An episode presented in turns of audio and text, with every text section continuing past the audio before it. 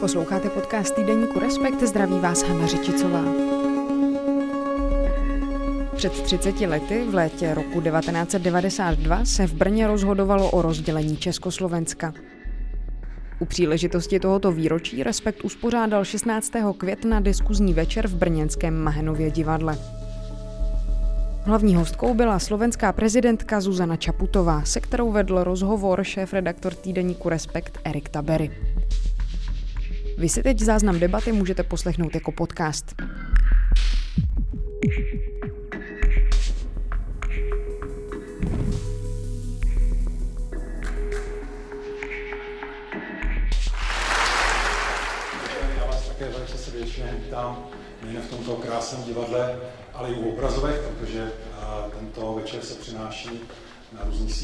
Webech, takže mám radost, že nás vidíte i doma. A než se dostanu k vysvětlení, proč se vlastně potkáváme, tak takové, řekněme, technické vysvětlení, jak to vypadá, jak to vypadá dneska. Začneme vlastně tou první debatou, která je s paní prezidentkou, pak bude 30 minut pauza a pak bude pokračovat druhá, druhá debata. My, když jsme začali organizovat tento večer, což už je docela dlouho, bylo to vlastně někdy na konci loňského roku, tak ty okolnosti byly samozřejmě úplně jiné, než jsou dnes. A ten svět, jak se občas říká s nadsázkou, tak tady to není nadsázka, se opravdu změnil.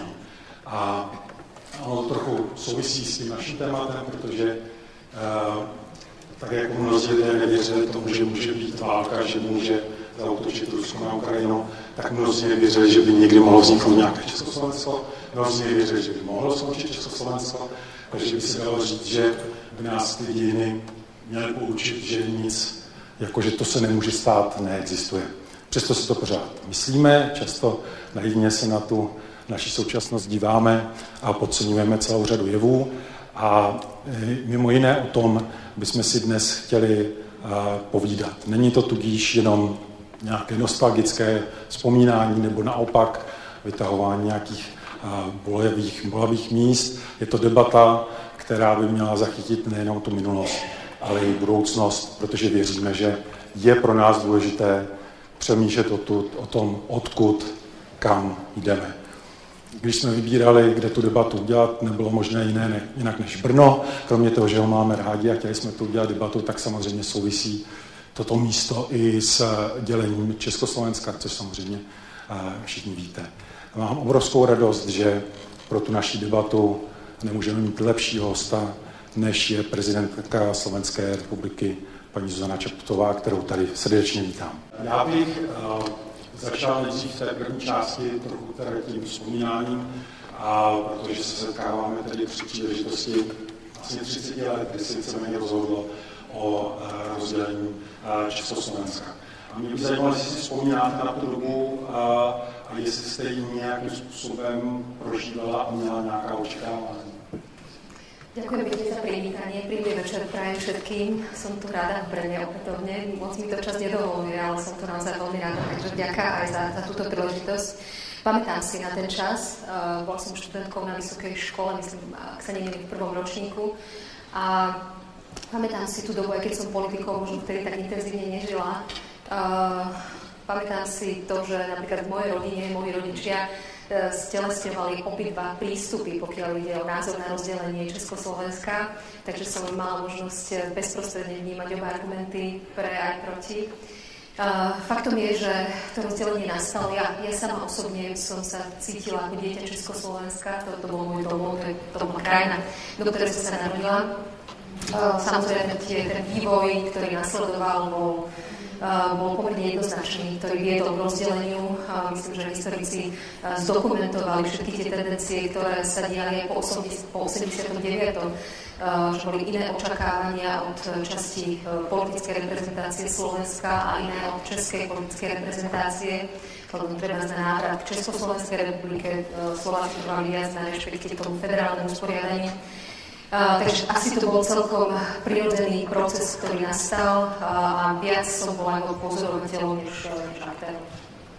A já, když jsem tak počítal váš věk, co bych neměl, ale politiku to myslím, že nevadí, tak se mi vyšlo, že to uh, vlastně měly být vaše první volby, ty, které rozhodly o uh, dělení. Vnímala jste, že jsou to osudové volby a případně, jestli jste byla volit, ale vnímala jste tam, že, tam, že to může mít tento osudový dopad na podobu republiky?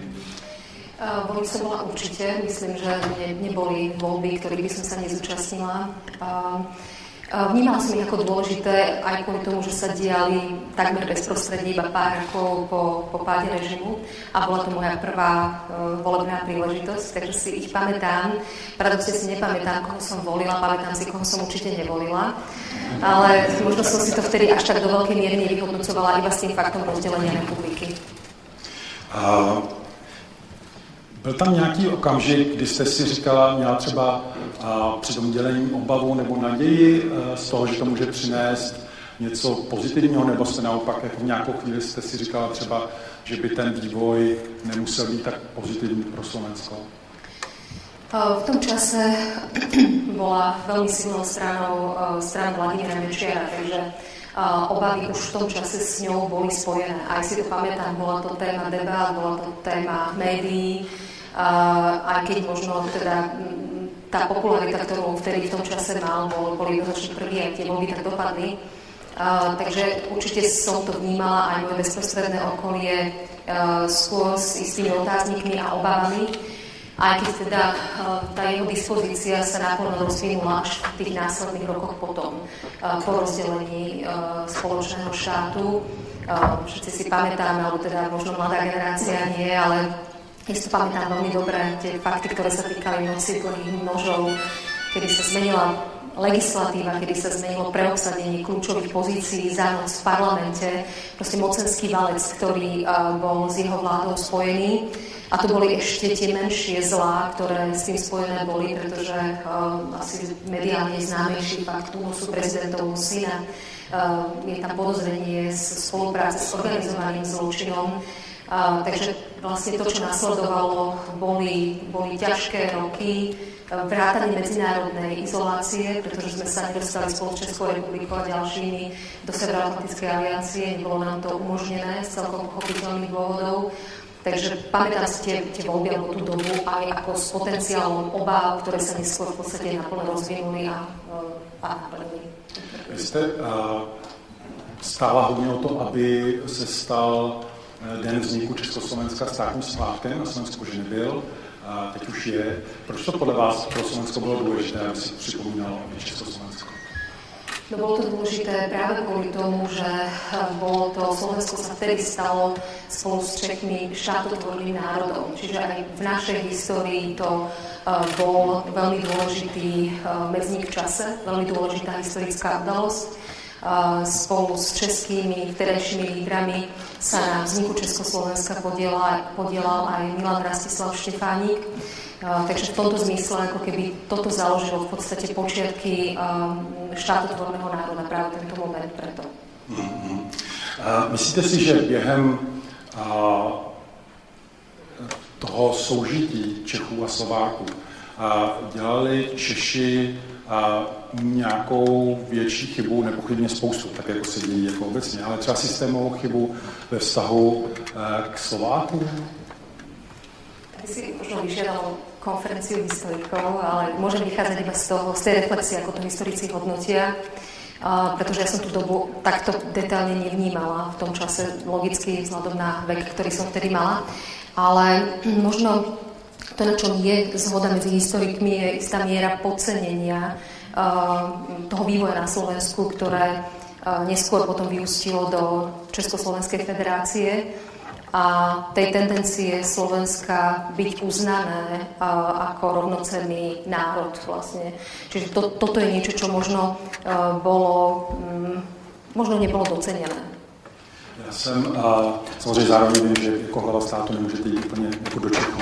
Vy nám tady vyčítal něco, ale eh, mě zaujalo, eh, abych vám tak jako trochu pomohl, eh, eh, že už v roce eh, 68 Jan Patočka napsal takový krátký, ale podle mě výborný text, kde mimo jiné byla věta, kterou jsem si přečetl, protože nemám tak dobrou paměť, že potřebujeme Slováky také k tomu, abychom o sobě věděli pravdu. A, a tam měl jako dobrý postřeh v tom, že my vlastně vnímáme eh, sebe, své dějiny a dějiny Československa čistě skrz jazyk. A vždycky jsme si identifikovali Slováky, že vlastně mluví českým dialektem. A místo toho, aby jsme chápali, že to je země, která vlastně žila jiný příběh, nebo společnost jiný příběh, a že jsme se vlastně o to dlouho nezajímali, což je pravda, když se podívám na čím já jsem procházel jako žák, tak vlastně to byl český příběh, čeští spisovatelé a ta, ta slovenská část eh, hodně v tomhle tom chyběla. Eh, myslíte si, že i v tomhle tom byla chyba, ale zároveň, jestli máte pocit, že dneska tím, že nejsme spolu, tak třeba tato, tenhle ten osten nebo možná nepochopení, že vlastně zmizelo, že už se nemusíme na sebe tvářit, jako že jsme jeden národ, ale dvě země tím, tudíž nás to uvolnilo? Myslím si, že áno, ale je to čisto subjektívne hodnotenie, lebo myslím, aspoň teda tak, ako to vnímam, uh, možno aj myslím z hľadiska prieskumov verejnej mienky a nejaká moja osobná percepcia, uh, sú to predovšetkým pozitívne vzťahy uh, k Česku a ľuďom, ktorí tu žijú. Je tu veľa osobných, rodinných prepojení. Myslím, že pokiaľ sa deje nejaké športové zápolenie, pokiaľ sa samozrejme nestretnú naše družstva, tak je jasné, komu Slováci fandia. A to je možno, že detail, ale, ale prezrádza to možno takú, takú pozitívnu náklonnosť k Českej republike zo strany Slovenska alebo Slovákov a Sloveniek. A, a myslím, že to, čo je a, veľmi cenné a mám, mám chuť to vždy pripomínať pri tejto debate, je ten spôsob toho rozdelenia. A to, je, to slúži k úcti naozaj obidvom našim národom, pretože uh, mnohé aj demokratickejšie alebo s dlhšou demokratickou tradíciou štáty, keď došlo k rozdeleniu, tak, tak to nebolo bezproblémové, nebolo to nenásilné, nebolo to opäť možno samitové a naozaj rozdeliť e, štát na dva samostatné celky, vrátanie delenia majetku a iných zložitostí, prešlo v podstate ten proces samotný v tej pozitívnej stránke, keď to máme hodnotiť, e, prešiel veľmi konštruktívne. Myslím, že to bolo ako keby ukážkové a vzorové. My jsme vlastně stejná generace, to, uh, narodili jsme se v jednom státě, ale většinou už žijeme uh, v novém státě. A jak, od čeho se vlastně podle vás odvozuje identita, vztah k státu, ke kterému patří? Ja myslím, že to je, že to je zmes faktorov. Um, jeden z nich je napríklad istý cit alebo cit uh, vo vzťahu k najbližšej primárnej rodine až k tomu celku, ako je národ. Je to nejaký, nejaký, nejaký pocit alebo citová väzba Eh, vo vzťahu k tradíciám, k histórii eh, a napokon aj k územiu, eh, ktoré ten štát tvorí. Zámerne, keď hovoríme o tom, že ako sa tvorí ten vzťah, tak myslím, že to je naozaj na, na citovom základe, že to je vzťahová väzba k tým faktorom, ktoré sú napríklad aj reprezentácii tej krajiny, nemyslím len politickej, či už pozitívne alebo negatívne. Takže vnímam to ako zmes faktorov, ktoré sú založené viac samozrejme na emócii, než na, na racionalite alebo logike. A vy jste zároveň hlava státu, jeden z těch e, republik. A já předpokládám, že když člověk jakoby kandiduje, tak zvažuje, a chci být reprezentant té společnosti, případně chtěl bych, aby ta společnost vypadala tak a tak, protože ji chci reprezentovat. A kladla jste si třeba takovou otázku, jestli uh, tak trochu jako laicky řečeno, do ní sedíte, jestli se cítíte být jako ten reprezentant té společnosti. nekladla. Ale ja som si tú otázku kladla inak, ehm, preto som odpovedala tak jednoducho jedným slovom. Ja som to skôr cítila vyhodnocovala e, v inej rovine a to je, že, že som chcela ponúknuť e, nejaký iný typ prístupu v rámci politiky. Ponúkla som sa do verejnej služby, ako som to veľakrát povedala. Veľmi sa to udialo za špecifických okolností, pretože rozhodnutie o tom, že kandidovať budem, sa udialo bezprostredne po smrti Jana Kuciaka a Martiny Kušnírovej. A akože najvypuklejšou témou v tom čase bola téma spravodlivosti, ktorej som sa predtým dlhé roky venovala ako advokátka nielen v jednotlivých kauzách, ale z hľadiska analýzy systému fungovania orgánov verejnej moci. A A robila som ponuku na impuls mojich kolegov vtedy, takže skôr som to vyhodnocovala z hľadiska toho, či, či môže byť užitočná a to, či reprezentujem väčšinu názorov na Slovensku alebo väčšinovú vôľu, to som práve nechala na voľbách. Mhm. Říká se, že jak máme spoustu společných věcí, tak máme některé odlišné a že třeba i odlišné jsou podoby extrémů. Že u nás, jako v Česku, to bylo víc jako doleva, jako komunistická strana, že na Slovensku to víc jako do hněda, řekněme, ten fašismus. Myslíte, že to tak sedí a, a myslíte si, že třeba jakoby u vás, u nás je trochu méně po volbách v tomhle ohledu, ale u vás, že to je téma, které je pořád jakoby bolavé? Áno, je. Je to téma, ktorá je stále živá práve kvôli tomu, že prítomnosť e, takýchto strán je v podstate priamo v parlamente, respektíve jednej strany, ktorá sa už štiepi e, na dve čím sa zatiaľ aspoň numericky oslabuje, ale, ale je evidentné, že ten potenciál na Slovensku pre takýto typ, pre takýto typ politickej strany je stále prítomný.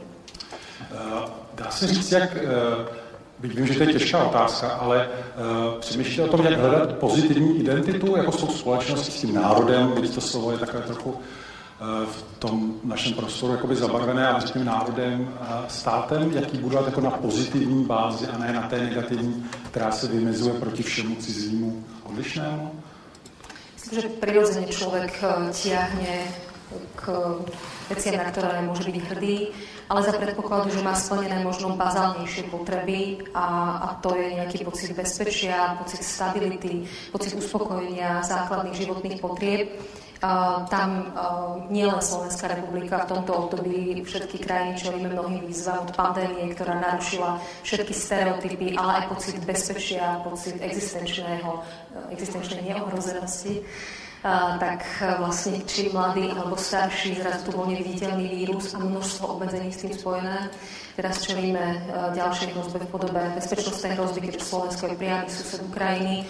Takže e, pokiaľ, aspoň teraz mám pocit, že ľudia riešia na Slovensku ako keby bazálnejšie potreby a témy, vrátane toho, aké sú dopady zdražovania, dopady vojny na ekonomiku a na sociálnu situáciu, na Slovensku. Myslím si, že to, čo tomu ale môže pomáhať, je, že pokiaľ sú teda pokryté, ako keby, že tá situácia je stabilná a nie sme v cykloch jednotlivých kríz, tak to, čo slúži ku prospechu, alebo to, čo môže byť e, e, dobré na budovanie tej pozitívnej väzbe, väzby k štátu, je prirodzená ako keby hrdosť k tomu, čo, čo sa v tom štáte deje v akejkoľvek oblasti kultúrnej, športovej, v oblasti tradícií, ale aj v oblasti uh, politickej reprezentácie. No a tam si zažívame prirodzene, a opäť nielen na Slovensku, ale na Slovensku viac v porovnaní s českými číslami, obrovskú krízu dôvery vo verejné inštitúcie. Takže to aj vlastne ako keby ide ruka v ruke s tým, či ľudia majú pocit možno hrdosti, alebo spolupatričnosti v danej krajine. Poviem za všetky možno iba jednu štatistiku, jedno číslo. Po, tej, po novembri 89 v tej novelovej histórii máme najvyššiu mieru nesúladu so smerovaním krajiny. Je to okolo cez 70% ľudí nie je stotožný so smerovaním krajiny. Je to rok starý údaj, ale je to, je to veľmi výpovedný údaj. Takže aj toto je práca alebo výzva aj pre nás politikov, eh, čo najviac eh, budovať dôveryhodnosť a zaslúžiť si tú dôveru. A čím myslíte, to je, že to je, že ta, že ta ztráta mm, toho pocitu, že ví, nebo že souhlasí s tím směřováním té společnosti je? Co je podle vás ten, ten je to třeba, začalo to tou pandemí, jak jste zmiňovala, nebo, nebo jsou to věci, které se odehrávají poté? Ak mám byť korektná, ten údaj, ktorý som spomenula, bol nameraný asi 3 mesiace po začiatku pandémie, čiže môže to súvisiť samozrejme aj s týmto, uh, tesne bezprostredne pár mesiacov po posledných parlamentných voľbách. Uh, môže tam byť viacero faktorov, ktoré, ktoré ovplyvnili uh, tú mieru spokojnosti alebo nespokojnosti s cestou, na ktorej Slovensko momentálne je. Možno aj očakávania, ktoré boli spojené s vyvodzovaním spravodlivosti, istý čas to trvalo, kým nastúpila nejaká vlna riešenia chaos, ktoré sme predtým sledovali a tento silný mandát získala práve posledná vláda, alebo respektíve posledná vládna zostava. Takže možno, že tam mohlo byť viacero faktorov. Vy jste zmínila uh, tu šílenou a tragickou vraždu uh, Jana Kuciaka a Martiny Kušníové. Myslíte si, že kdyby uh, ten příběh byl uzavřen tím, že bude i soudní verdikt i nad těmi, kdo si objednával tu vraždu, myslíte si, že to může být, řekněme, základ návratu důvěry v to, že spravedlnost, instituce a tak dále fungují? Určite to dôležitý faktor. Myslím, že o, ten tragický príbeh jednoducho musí byť dopovedaný. O, mnohých nás prekvapil verdikt súdu, ktorý sa týkal predtým objednávateľov vraždy. Najvyšší súd to zvrátil, je to znova na prvom stupni. Očakávame teda, aký bude výsledok ale vlastne ten príbeh týmto nie je dopovedaný napriek tomu, že vykonávateľia vraždy uh, sú vo výkone trestu. Podobný príbeh, ktorý zatiaľ nie je dopovedaný, je e, vražda Roberta Remiáša a únos prezidentovho syna, prezidenta Kováča e, za Mečerových čias. Ja som veľmi rada, že sa podarilo zrušiť Mečerové amnestie, ktoré vlastne umožnili alebo dávajú priechod spravodlivosti, hoci je to veľký časový odstup, čo znamená horšiu dôkaznú situáciu, respektíve horšie zabezpečovanie dôkazov ale to sú ako keby rany na spravodlivosti v tej novodobej histórii Slovenska, ktorých zacelenie môže určitě pomôcť budování dôvery. Já když jsem a, v tom úvodu zmiňoval, a, jak se změnil svět a, za tu krátkou dobu, co jsme to připravovali, tak a, a, se nabízí, když se budeme bavit nebo hledat a, témata hrozby, kterým čelí a, naše obě země, tak je celá řada společných. A mimo jiné, tedy aktuálně i válka na Ukrajině, Ruska proti Ukrajině. A e, mě by zajímalo, jestli souhlasíte vlastně s tou tezí, že ten náš svět se změnil a případně jak, protože myslím si, že pro tu společnost, aby rozuměla tomu, co se děje, je důležité i to, jak ji pomenujeme. Tak jak vy byste asi charakterizovala to, co se teď děje a co to pro nás znamená? Súhlasím s tou tézou, že, že sa zmenilo a tých aspektov uh, alebo obrazov uh, zmeny je, je viacero. Od samotného faktu, že sme asi málo kto predpokladali, dajme tomu pred rokom, uh, skutočnosť, že by jedna z, jeden z veľkých štátov napadol svojho suseda uh, nevyprovokovane a, a porušujúc medzinárodné právo, podobne, to sme asi si nepripúšťali veľmi dlho. Nepripúšťali napriek tomu, že tam bola skúsenosť uh, predtým uh, s časťou anexie, ale, ale napriek tomu, že tak, takto, rozvinutý, takto rozvinutá invázia uh, to asi nepredpokladal nikto, že vlastne sa ako keby v istom zmysle zmenil beh ten bezpečný európsky kontinent. Zrazu ako keby bezpečný nebol. Eh, zmenilo sa mnohé v tom, že to vyvolalo obrovskú vlnu zjednotenia, ktorá zatiaľ, zatiaľ stále drží, pokiaľ ide o členské krajiny Európskej únie alebo Severoatlantickej aliancie. Cítim to sama na tých uh, samitoch. Od vypuknutia vojny sme mali dva mimoriadne samity to a teraz budeme mať riadny samit v Madride. A je tam naozaj že, že veľká zhoda, zjednotenie a odhodlanie uh, spoločne uh, brániť Eh, priestor členských krajín NATO v prípade, ak by to bolo potrebné. Eh, zmenilo sa, pokiaľ idem teda na Slovensko, eh, zmenilo sa vnímanie časti verejnosti, pretože Slovensko je známe tým, že viac ako v Českej republike je tam keby alebo bolo pozitívne nastavenie u väčšej časti populácie vo vzťahu k Rusku, dokonca aj v ruskej politickej reprezentácii. Toto sa v istom zmysle oslabilo, ukazujú to opakované prieskumy verejnej mienky, že tá afilita alebo uznávanie ruskej politickej reprezentácie pokleslo po vypuknutí vojny na Ukrajine. Zmenilo sa mnohé aj pokiaľ ide o naše bezpečnostné nastavenie, pretože sme sme krajina na východnom krídle uh, Severoatlantickej aliancie, uh, čo pre nás prakticky znamená okrem iného, že máme predsunutú prítomnosť viacerých vojsk pod vedením Českej republiky vrátane toho, že máme obranné systémy pre prípad, keby došlo k najhoršiemu, ktorými sme predtým nedisponovali.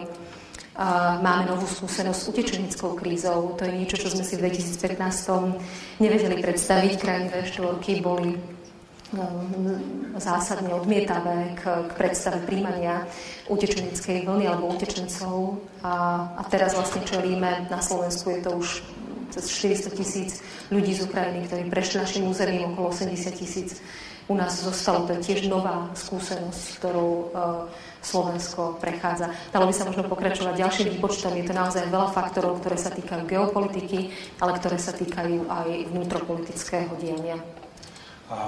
Já vždycky, eh, když píšeme o českých kandidátech na prezidenta nebo v minulosti, tak to si vždycky říkal, přemýšlel jsem, a jak by se asi choval, v našem případě choval, a, a kdyby byla válka, konflikt, a, a vždycky jsem si říkal, jestli si klade tu otázku i ten, kdo kandiduje, že by najednou měl tu a, zodpovědnost. Vy jste prezidentka země, která má hranici s Ukrajinou, to znamená s válčící zemí. To je úplně nový jev. Dá se popsat i trochu možná osobněji, co to pro vás znamená, ale teď myslím jako člověka s tou odpovědností, který ještě předtím řešil celou řadu jiných, víceméně domácích témat především, a najednou je tady takhle velký konflikt. A jak to na vás jakoby působí lidsky a jestli to třeba i nasítilo nějak jinak tu roli prezidentky. No sa to vyvíja v čase prirodzene, pretože uh, jednak som uh, mala spravodajské informácie niekoľko týždňov, prípadne mesiacov pred tým, že um, hrozí uh, ozbrojený konflikt a invázia ruských vojsk na Ukrajine. Som v pravidelnom kontakte ako hlavná veliteľka ozbrojených síl s vedením armády. Máme pravidelné briefingy, takže vlastne ako keby tú, tú vlnu, e, môžem to nazvať až, až šoku z toho, čo môže byť a čo hrozí. Tu si veľmi dobre pamätám, keď som o tom sa dozvedala vlastne prvýkrát, takže vlastne keď to vo februári sa to stalo, predsa len to bolo veľké prekvapenie, ale niekoľko týždňov predtým som ho nejakým spôsobom spracovávala. Vrátanie toho, presnej analýzy toho, čo by nasledovalo keby, aj z hľadiska výkonu mojich právomocí, pretože isté veci v prípade vojnového stavu vojny môže urobiť iba, iba štátu. Takže to bola taká ako keby tá pragmatická stránka veci, že bolo treba veľmi jasne a veľmi triezvo byť na tepe dňa a mať prehľad o situácii v miere, ktorá bola možná a zároveň si uvedomovať uh, vlastné možnosti z hľadiska výkonu právomocí a prípravy štátu na, na potenciálny konflikt, hoci nič nenasvedčovalo tomu, že by sa to malo prevaliť na Slovensku, ale tak to, to samozrejme nebolo nejakým spôsobom exaktne merateľné v tom čase. No a ono sa to samozrejme vyvíja. Ehm, to, čo je, e, kde sme hlavne sústredili pozornosť, je riešenie bezprostrednej humanitárnej krízy po vypuknutí konfliktu a po vypuknutí vojny na Ukrajine sa začala veľmi intenzívna medzinárodná spolupráca a, a v tomto zmysle to bolo, ak si pamätám, vlastne dva dní po vypuknutí vojny sme mali mimoriadný summit e, Bedeviny, krajín B9 e, vo Varšave tam sme sa pripájali na, na veľký summit všetkých krajín e, Severoatlantickej aliancie. A, a bolo to pre mňa osobne, keď sa pýtate na osobnú rovinu, um, veľmi um, silný zážitok, pretože tá miera zjednotenia všetkých lídrov, ktorí sme tam boli, členských krajín aliancie, z hľadiska hodnotenia toho stavu, pozícia, postoja jednotlivých krajín.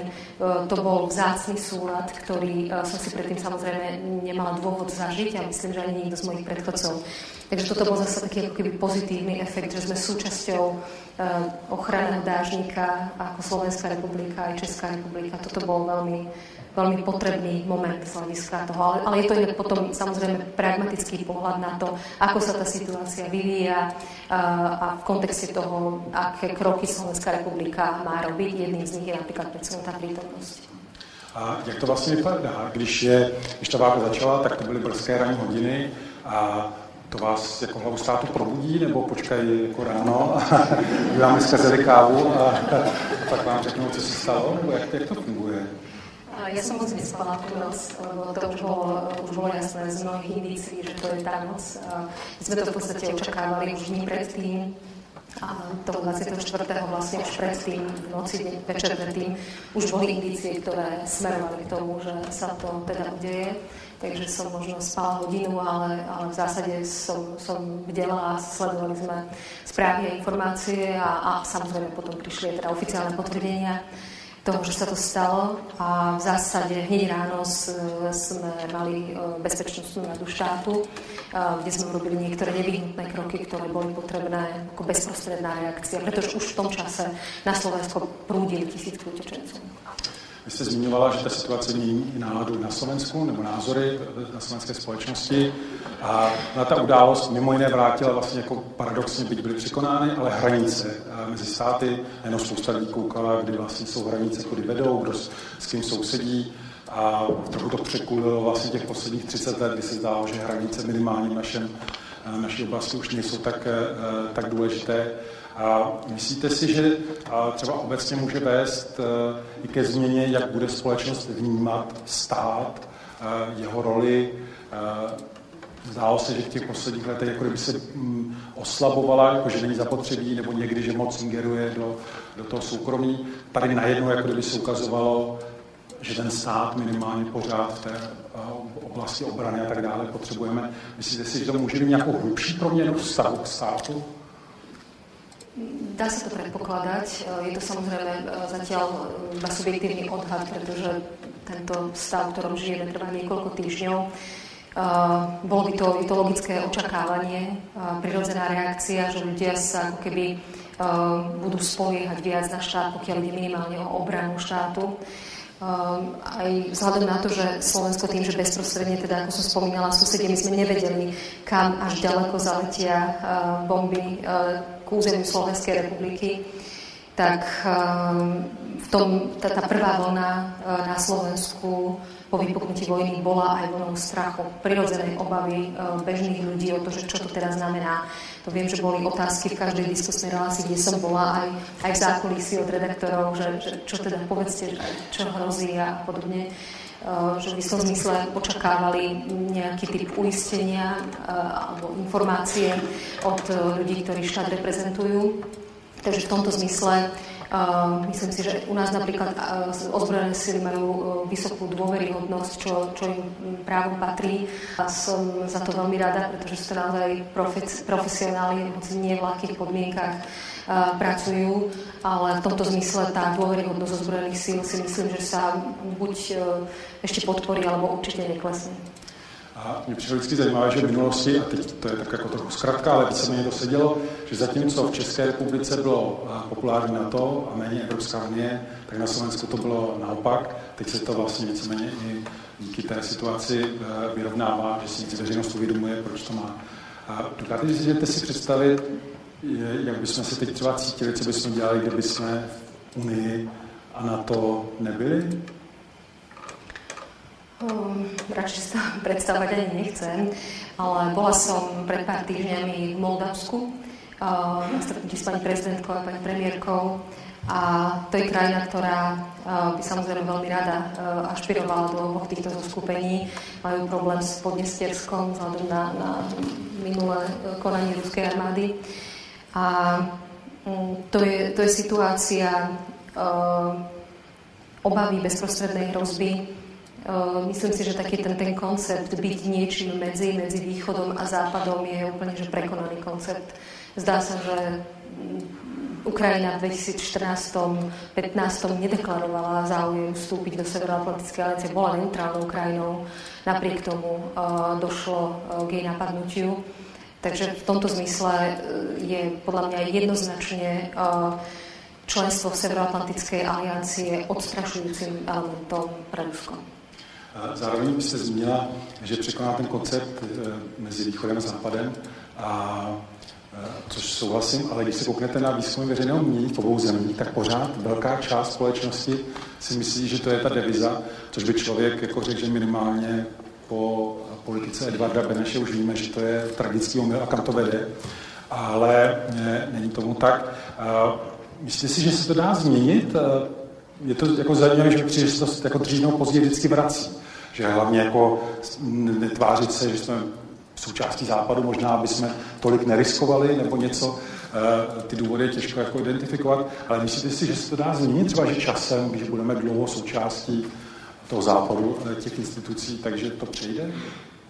Je to možné, je to možné, že na to budú mať vplyv na, na ten pohyb eh, v rámci prieskumu verejnej mienky na túto tému. Eh, práve ten konflikt na Ukrajine a, a to, že uh, uistenie, ktoré sa snažíme komunikovať, ktoré súvisí s našim členstvom, a teda nie tým, že sme niekde medzi, ale že sme jasne sa vyjadrili, kam patríme, aký, akým hodnotám sa hlásime, že to môže byť niečo, čo posilní ako keby vnímanie toho, že je dobré mať jasno to, kam patríme. Nedávno Finsko rozhodlo, nebo rozhodlo, oznámilo, že by chtělo se stát členem NATO. Jestli jsem dobře zaznamenal dneska, když jsem se sem chystal, tak Švédsko, takže je to tak. Vítáte to? Ta otázka by se mohla zdát jako banán, ale některé země se netváří členské tak úplně jako 100% nebo jednoznačně. A případně, jaký by to podle, mě, podle vás mělo vliv na, na tu alianci? Vítam to. Slovenská republika je oficiálny postoj a môj osobne je jednoznačne v prospech tohoto, pretože tam už aj predtým bola veľmi dobrá úzka spolupráca medzi Severoatlantickou alianciou a týmito dvoma krajinami. A predovšetkým je to o tom, že rešpektujem slobodné rozhodnutie, slobodnú voľbu danej krajiny. Ak chce patriť do tohto spoločenstva, má to byť rešpektované. A nie je to len rešpektované, to je vítané. Prirodzene sme silnejší, keď nás je viac. Je to, je to úplne, že uh, jasná logika. Paradoxné na tom, eh, na tom vývoji je to, že eh, prezident Putin, eh, ako je všeobecne známe, chcel oslabiť tieto zoskupenia a spôsob zjednotenie. Chcel oslabiť na to, pribudli ďalšie dvaja členovia, čiže ako strateg sa úplne neukázal. Jak se říká, nejlepší náborový agent pro členství NATO. Dá se říct kromě tohohle, že je ta situace dramatická, složitá, nepříjemná, tak se mi trochu zdá, že to může být i pro naše země obě jistá příležitost. Příležitost, protože obě ty země ukázaly ochotu pomáhat Ukrajině, vyjádřili se jasně. Český premiér jel na, na Ukrajinu vlastně jeden z prvních, pak byl vlastně slovenský premiér. Jestli jsem si dobře přečetl, tak jste dostala pozvání myslím, že jste ho přijala od ukrajinského prezidenta Eh, eh, také vnímáte to, jako, že to je příležitost pro náš region, naší země ukázat poprvé možná, že se jenom nevezeme, ale že jsme i spolutvůrci, že můžeme té sjednocené Evropě nějak pomoci? Myslím, že sa to už ukazuje. myslím, že sa to ukazuje od prvého dňa vypuknutia konfliktu. Postoj všetkých krajín, ktoré susedia, pokiaľ išlo o prijatie utečencov e, z Ukrajiny, pokiaľ ide o poskytnutie vojenskej, e, vojenskej pomoci okrem e, Maďarska. V tomto zmysle, pokiaľ ide o rozhodovanie o sankciách, aspoň zatiaľ jednotný postoj v rámci Európskej únie a zároveň pokiaľ ide o postoj krajín, ktoré sú buď susedné alebo krajiny V4, pomalské krajiny, tak ten postoj je z hľadiska ako keby, že čítania tej situácie, rozlíšenia hodnotového úplne jasný a zretelný. A myslím si, že toto je aj zo strany západoevropských krajín vnímané.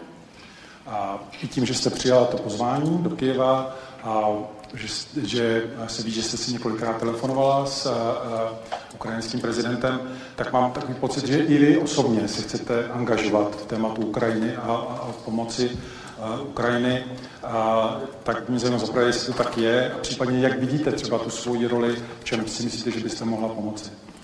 Tak Dovolím si povedať, že sa v tom angažujem od prvého dňa, od vypuknutia konfliktu. Samozrejme, prezident na Slovensku nemá exekutívne právomoci, čiže nemôžem rozhodnúť o poslaní uh, vojenskej techniky na Ukrajinu a podobne. Toto je niečo, čo môže robiť exekutíva. Uh, tá možnosť vycestovať do Kieva bola v podstate už dávno. Nechcela som to uchopiť ako uh, vojnovú turistiku, bol tam náš premiér, takže s logickým časovým odstupom, ale robíme veci, ktoré považujem za, za dobré a dôležité ako krajina primerane dispozíciám, ktoré máme. Pokiaľ ide o počet prijatých eh, utečencov, sme tretí per capita, teda prepočte počet obyvateľov. Pokiaľ ide o vojenskú pomoc, eh, takisto patríme medzi krajiny, ktoré naozaj výrazným spôsobom v prepočte na obyvateľov pomáhame. Snažíme sa robiť rôzne iniciatívy, ako je napríklad vyslanie expertov, patológov, kriminalistov na mapovanie zločinov, ktoré najmä voči civilistom sa udiali. To sme urobili na bilaterálnej báze po dohode s pánom prezidentom a s generálnou prokurátorou Ukrajiny. Teraz onedlho pôjde ďalšia ďalšia výprava týchto expertov. Sú to veľmi vďační, pretože nemajú na to prirodzene kapacity a, a je to veľmi potrebné z hľadiska pri navrátenia spravodlivosti. Pravidelne cestujem, keď cestujem po Slovensku, stretávam sa s ľuďmi z Ukrajiny, aby som im povedala aj ako hlava štátu, že sú na Slovensku vítaní. A sú to veľmi samozrejme silné a dojímavé stretnutie, ale chcem, aby vedeli, že sa snažíme urobiť pre nich to, čo je v našich silách a, a samozrejme vyjadrovať sa aj k témam násilia na civilistoch, sexuálneho násilia, ktoré, bolo, ktoré je páchané na civilnom obyvateľstve a, a samozrejme byť aktívny na tých medzinárodných fórach, kde sa o týchto veciach hovorí. Hodně se mluví o tom, jestli má být Ukrajina členská země Evropské unie. A jak vy se na to díváte, případně jak, jak můžeme pomoci, zkusit vysvětlit nebo přesvědčovat, jestli se má že sice možná není ta země připravená ve všech detailech právního systému nebo tak, ale přeci jen to, co se tam odehrává, je víc než definice právního systému Evropy, bych skoro řekl. Tak eh, myslíte si, že to tak je a dá se třeba pomoci, aby se ten vstup urychlil? Eh, názor eh, krajín, eh, ktoré sú tu na, východnej, na východnom krídle, je jednoznačný v prospech kandidátskeho statusu. Nedávno, minulý týždeň, myslím, na návšteve polského prezidenta som mu navrhla, že by sme mohli spoločne, prípadne s ďalšími prezidentmi B9, vycestovať za niektorými lídrami krajín, ktorí sú zdržalivejší, pokiaľ ide o kandidátsky status. Aj toto je spôsob, ako môžeme v rámci medzinárodnej diplomácie pomôcť Ukrajine. A, samozrejme, samozrejme pri plnom rešpekte k inému pohľadu na túto vec od niektorých západoeurópskych lídrov. Tu nikto nehovorí o, o výnimke, o odpustení k dôležitých kritérií. Hovoríme o kandidátskom statuse, ktorý uh, nie len ako symbolické gesto, ale aj ako prístup perspektívy, kam Ukrajina uh, patrí a kam môže patriť z hľadiska budúceho členstva po naplnení daných kritérií. Takže aj už na ist- niektorých stretnutiach na samitoch som hovorila s niektorými lídrami na túto tému a myslím, že tam krajiny, ako sú tie naše, môžu Ukrajine týmto spôsobom pomôcť. Mimochodom, uh, prezident Zelenský to vie, veľmi si to cení, je za to veľmi vďačný a je to samozrejme ich, ich veľké prianie. V našich zemích se naštěstí nebojuje, a nicméně dá se, a možná ani ne s velkou nadsázkou říct, že se vede nějaká válka v kyberprostoru a, a teď nemyslím jenom čistě tu organizovanou někdy nějakými jinými státy, a často čistě nenávistí, domácími politickými stranami a tak dále. A, a myslím, že to je velký problém v obou zemích. Ono to samozřejmě má vliv i na to, že se vyhracuje potom ta politika. Dneska teda nedávno a členové vlády České vládní strany opustili parlament, když tam jednali naši extremisté a byli vlastně jako strašně agresivní. Nedávno jsme byli svědky na Slovensku a útoku na vás na demonstracích v podobě, kterou já nemůžu zopakovat, měl bych, ale nechci, a která si jako překračuje představivost. Když se zeptám vlastně osobně, jako dá se v tomhle tom dělat uh, politika, respektive samozřejmě dá, protože ji děláte, ale uh, jaký to má vliv jako na, na, na člověka, jak přemýšlí o té politice, když vidí, uh, uh, co o něm tvrdí, z čeho podezřívají a tak dále. Je to niekoľko asi vrstiev, ako ste povedali, jedna je osobná, jedna je z hľadiska toho, ako vnímam vývoj, vývoj na Slovensku v tomto smere. A tretie je to, čo ten vývoj na Slovensku uh, umožňuje alebo čo ho podporuje a to je vplyv sociálny, sociálnych sietí. Pokiaľ ide o tú moju osobnú rovinu, tak samozrejme, že je to, uh, je to nepríjemné, je to diskomfortné, je to zvláštny a nový pocit zvláštne ako keby poníženia, hoci možno snáď, keď sa nepovyšujem, tak uh, sa nedám ponížiť, ale je to taký zvláštny spôsob úderu, ktorý človek uh, bežne nerieši. Nemá ho vo svojej vlastnej výbave uh, takto rozmýšľať, takto komunikovať. Ale to, čo bolo silné, čo nasledovalo bezprostredne po, po tomto zhromaždení, kde niekoľko ľudí vykrikovalo, bola odozva e, následná ľudí spoločnosti, časti spoločnosti, ktorá sa e, pomerne jasne vymedzili, že toto je už nekultúra najvyššieho rangu a, a teda, že ju odmietajú. Potom boli nejaké kvázi pokusy o spravedlnenie. A v každom prípade to bol ako keby ďalší element, ktorý bol v tom príbehu tiež celkom významný. A tá funkcia sa dá robiť iba, iba tak, že stále sa snažím aktualizovať nejaké hlbšie vrstve to, prečo to robím a prečo mi to musí dávať zmysel.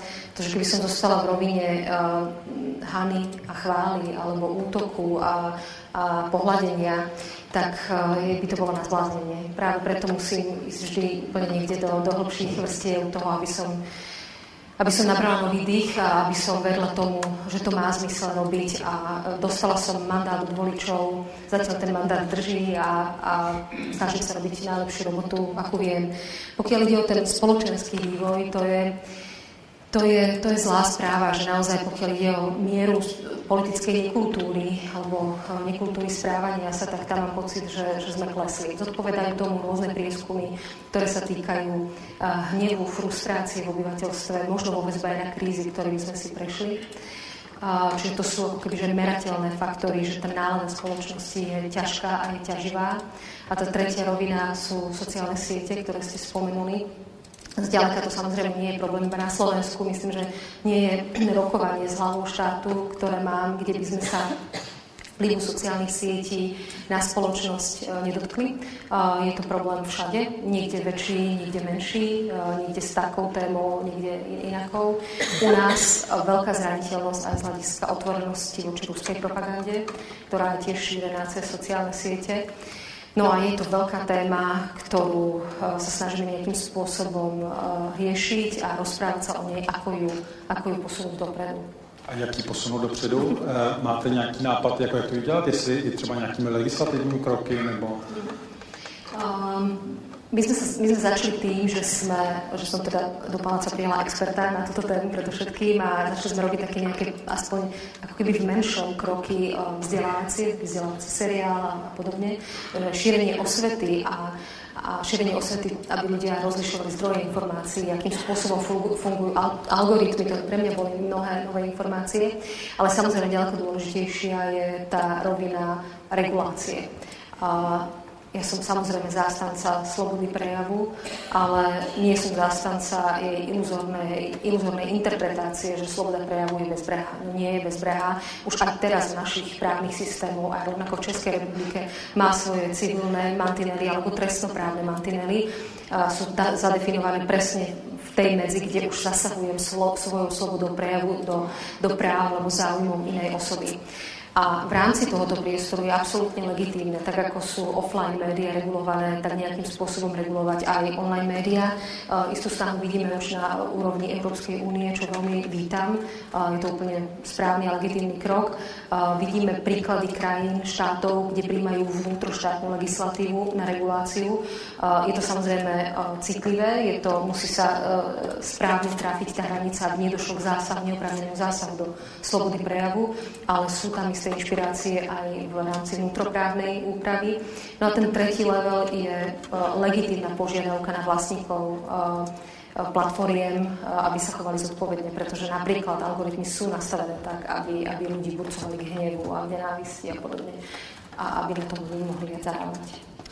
A myslíte si, že eh, je řešení v těch krocích, které jste zmiňovala, v nějakém bližším horizontu, protože ten problém je teď, je vyhrocený a to, čemu vy čelíte jako ve velkém, tak eh, čelí celá řada lidí, na nás se obraceli jenom, že napsali někdy něco na podporu Ukrajiny a hned se na ně vrhli a, a Oni se toho samozřejmě, protože nemají tu zkušenost, eh, tak se toho bojí, mají obavu, že to je opravdu třeba výruška smrtí nebo něco a stahují se do sebe kde já vidím riziko pro demokracii, protože jakmile se ta společnost začne uzavírat a bát, tak, tak je to špatně.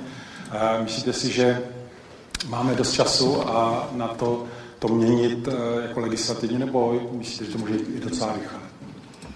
Um, ono to aspoň na Slovensku uh, ide docela rýchle, aj keď nie je samozrejme už úplne uspokojivo, ale, ale vidím to v poslednom období, v posledných mesiacoch uh, aj v súvislosti vo, s vojnou na Ukrajine. Uh, Máme prijatú stratégiu, posilnili sa kapacity štátu, pokiaľ ide o boj s, s hybridnými hrozbami a hybridnými útokmi. Možno by som ale ešte išla o krok späť. A na Slovensku sme od 2014 roku zaznamenali zvýšený záujem a útoky, pokiaľ ide o ruskú propagandu. Máme na to veľmi rozvinuté analýzy a správy z oboch informačných služieb a tá oblasť bola veľmi, veľmi dlho zanedbávaná. Ja som ráda, že teraz e, aj pod vplyvom e, invázie na Ukrajine a vojne na Ukrajine e, sa ten prístup štátu a v exekutívnej rovine mení smerom k tomu, že štát musí brániť sám seba, pretože to už je že bezpečnostná hrozba. Ani vojna na Ukrajine nezačala s hadzovaním bomb, ale predtým veľmi intenzívne informačnou kampaňou alebo informačnými útokmi. A, takže toto je vec, ktorá sa už nejakým spôsobom trochu posúva dopredu. Chvala Bohu za to, že, že sa to vôbec deje.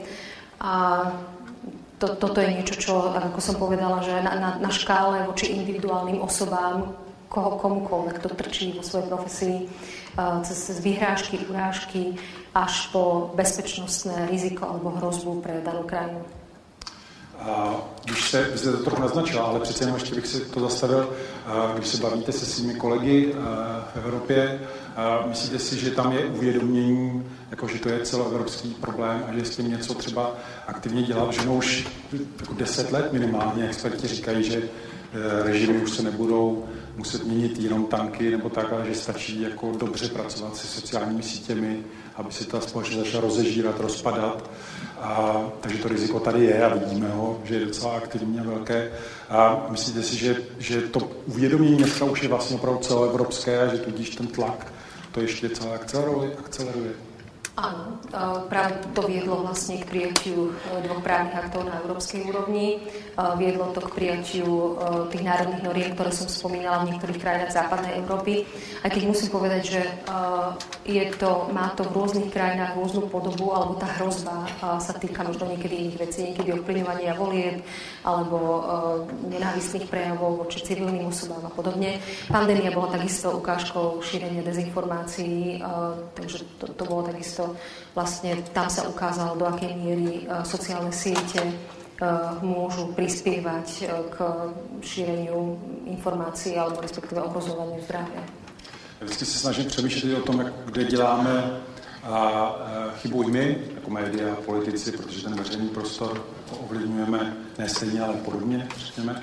A přemýšlíte o, o, o tom, co můžeme dělat víc jinak, jak s tou společností lépe mluvit s tou, která se třeba cítí eh, opuštěná, protože vždycky je nějaká agresivní složka, která má cíl, nic se s tím nedá dělat, ale mnohdy uh, u části té společnosti je to jenom projev frustrace, osamění, pocitu, že nikdo se o mě nezajímá.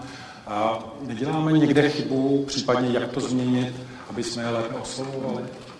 Súhlasím, myslím, že na to by človek, ktorý pôsobí vo verejnom priestore, nemal nikdy rezignovať. Um, Zrejme je časť verejnosti, ktorú nikdy neoslovíte ani vy, ani ja. Jednoducho o, nejakým spôsobom o, nie sme v súlade s ich hodnotovým a názorovým svetom. To je proste fakt, ktorý si treba uh, asi uvedomiť, aj keď tá otvorenosť, alebo keď sa prihováram ľuďom, tak sa prihováram aspoň v mojich predstavách všetkým, ale, ale nezvádzam ten boj márny s niekým, kto, kto, kto ma nemôže. Uh, ale zároveň je naozaj časť ľudí, ktorá je nerozhodnutá, ktorá je ovplyvniteľná a, a tam um, aspoň ja sa snažím, uh, komunikácia je vzácný nástroj, to je vlastne most medzi mnou a, a verejnosťou, nikdy ju nepoceniť. Uh, snažím sa byť zrozumiteľná, nepodceňovať ľudí, ktorí ma počúvajú. Myslím, že to je častá chyba politikov, že ľudia tomu nerozumejú, to netreba sa tomu venovať. Toto je, myslím, že to, tohoto sa nikdy nechcem dopustiť. Zároveň ako keby nehrať hry, že keď sa snažím niečo vysvetliť, tak to tak e, spôsobom, že, že to nie je hra na vysvetlenie, ale že sa uchádzam o porozumenie tých ľudí.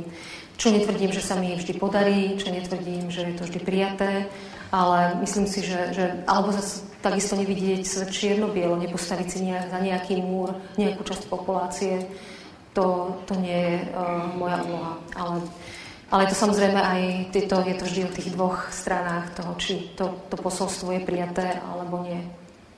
A v této souvislosti e, myslíte si, že ta a, válka na Ukrajině může být impulzem, který sice dneska z u části společnosti zvedl tu stoku, řekněme, ale i naopak. Spousta lidí pomáhá a skoro se překonává. Vlastně jsme svědky možná, myslím, že v obou zemích a takových projevů dobra, jako jsme neviděli za strašně dlouhou dobu. Myslíte si, že tohle to může být třeba i impuls propojování té společnosti, že se uvidí, že, a, že se nezapomíná jeden na druhého? Může to být ten, ten zlom třeba i nebo ne? Podľa mňa to je uh, výrazný impuls, je to, je to príležitosť, tak ako každá kríza. A zatiaľ, aspoň pokiaľ vnímam ten vývoj na Slovensku, tá vlna solidarity um, s tými ľuďmi núdznymi z Ukrajiny bola a je obrovská. A to je, to je nesmierne dobrá správa. Uh, naozaj, tak som povedala, že som hrdá prezidentka Slovenska, lebo naozaj tá, tá miera nezištnej pomoci, obrovská vlna uh, ľudí, ktorí sa ešte stále angažujú, pomáhajú, je úžasná.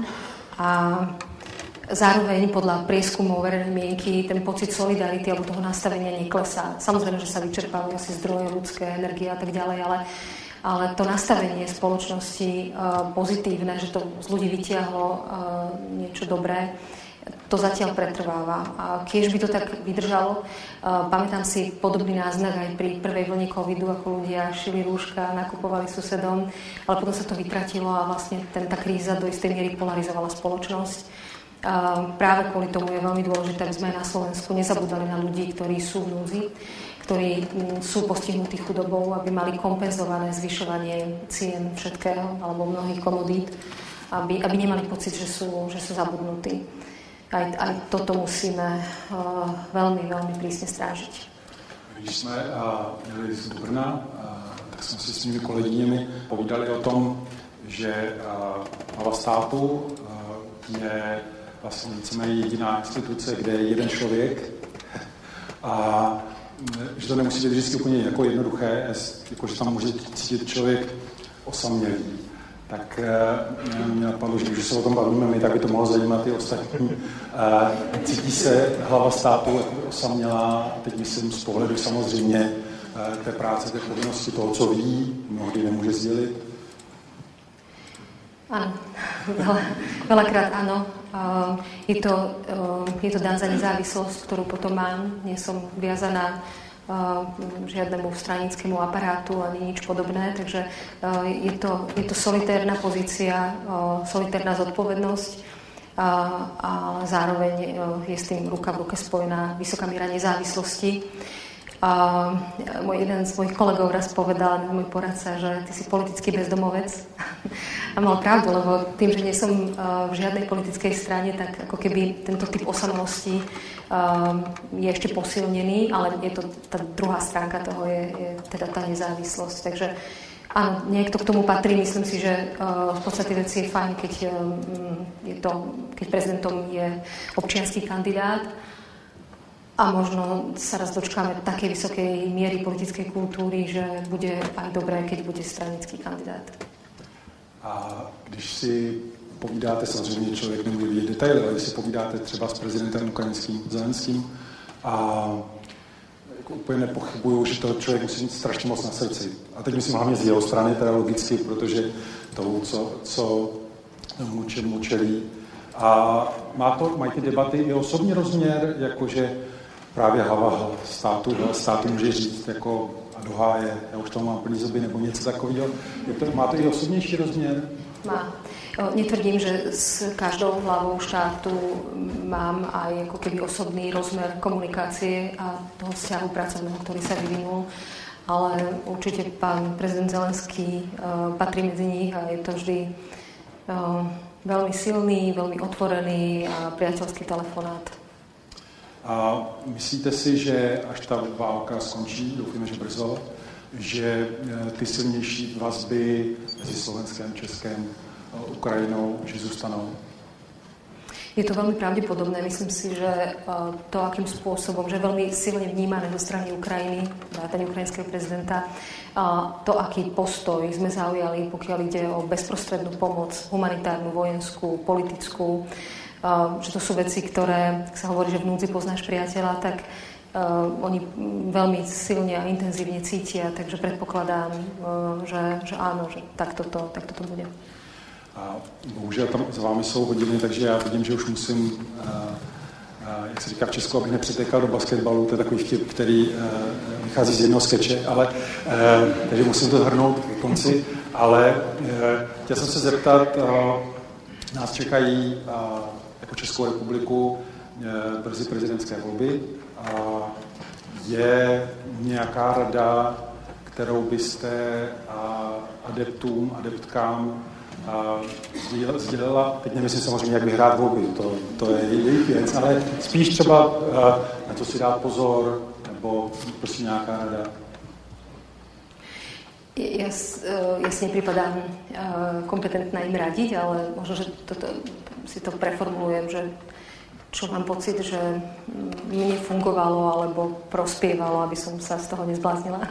Ten tlak je obrovský, najmä vo finále je, je obrovský. Mm. Ten môj príbeh, ako je všeobecne známe, bol teda taký, že, že z, takmer z ničoho k víťazstvu, alebo teda k malej poznateľnosti a s malým balíkom peniazmi, až to teda ľudia dofinancovali. Ale to, čo mne pomáhalo aj z toho, z toho že to vyzeralo že absolútne že beznádejne, až potom, že teda v tých prieskumoch to vyzeralo dobre, bola stále nezávislosť na výsledku to ma veľmi oslobodzovalo. To je niečo, čo uh, prispievalo k tomu, že, že som tam mohla byť sama za seba, nemusela som um, sa držať nejakých iných mantinelov než vlastného svedomia. A to bolo, to bolo veľmi veľa, to pre mňa znamenalo. Já vám děkuju, tam když se podíváte, tak vidíte, jak to červeně bliká. No, obávám se, co to znamená, že se tady stane, když, když neukončím. Takže já vám moc rád děkuju za to, že jste byla tem naší, eh, naší debaty. Moc si toho vážíme. Děkujeme, vám děkujeme za pozornost a jenom připomínám tedy, že teď bude 30 minut pauza, kde se můžete občerstvit, případně si nechat podepsat knížku od mého kolegy Ondřeje Kundry a pak se uvidíte na další debatě. Děkujeme. Děkujeme.